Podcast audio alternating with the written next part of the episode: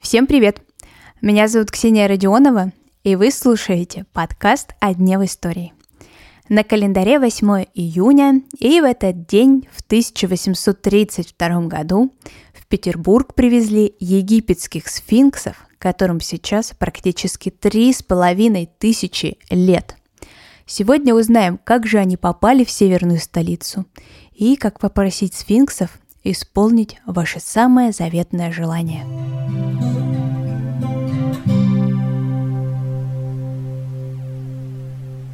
После египетского похода Наполеона Бонапарта в начале XIX века в Европу и в том числе в Россию приходит египтомания. Теперь что-то египетское в одежде, мебели, интерьере очень даже ценилось. И тогда же начинаются раскопки в Египте и находят тех самых двух сфинксов, о которых мы сегодня и говорим. Их увидел русский путешественник Андрей Муравьев и сразу понял, что смотреться лучше всего эти сфинксы будут именно в России. Он начинает писать императору Николаю Первому, чтобы попросить денег на приобретение данных памятников – Пока Николай I думал, нужны ли эти сфинксы России, они были проданы Франции. Но туда в то же время пришла революция, и по такой вот исторической случайности сфинксы все-таки были куплены для Петербурга.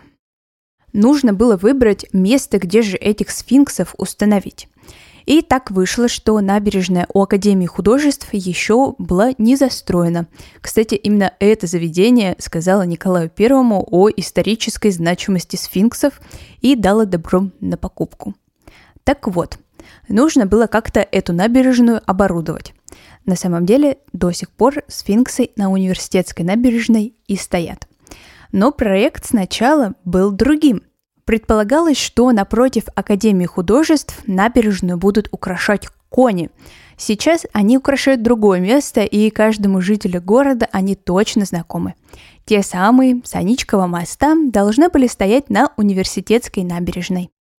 Когда этих двух свидетелей истории выкупили, набережная к их установке еще не была готова, поэтому на пару лет их разместили именно во дворе Академии художеств, а уже после перенесли на набережную.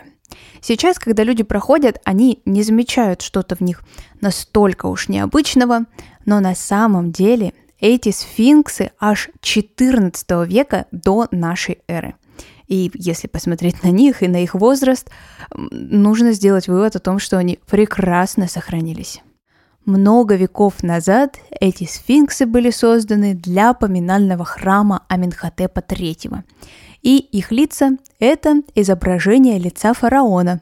Исследователи, кстати, считают, что это вообще одни из лучших портретов Аминхотепа III, которые сохранились до наших дней – Сейчас эти памятники мало кого пугают, но как только установили сфинксов, то жители города э, вообще сходили с ума. Им эти чудовища абсолютно не нравились, никто не понимал, зачем их туда поставили и кто они вообще такие. Сфинксы начали обрастать различными легендами, и некоторые из них, конечно, до нас тоже дошли. Считается, что Аминхотеп III был буквально одержим магией – и сейчас, если посмотреть на рассвете или на закате в глаза этим сфинксам, то можно буквально сойти с ума, потому что смотрите вы прямо в глаза Аминхотепу Третьему. Конечно, существует и другая легенда от обратного.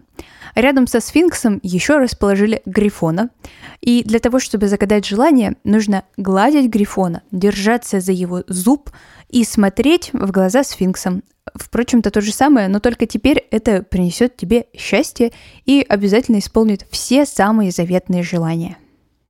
Петербургские сфинксы – это уникальный памятник.